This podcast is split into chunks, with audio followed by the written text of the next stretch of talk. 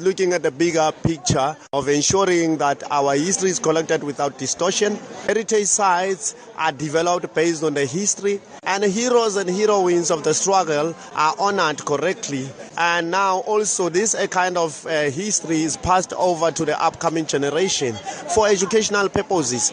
Our liberation will only come through our educational processes. Tell us then about some of the sites you have earmarked in Gauteng and some of the experiences that you, in fact, take visitors through.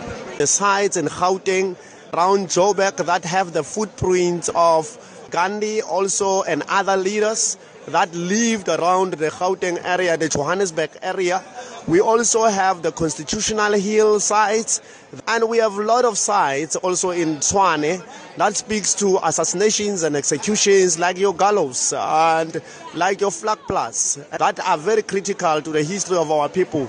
And you look at Mohali City also we have the underground operation sites that also speak to the liberation struggle. Talk to us particularly about Fordsburg and the history there.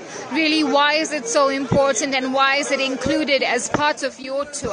Fordsburg is mainly dominated by the Indian community that comes from that area.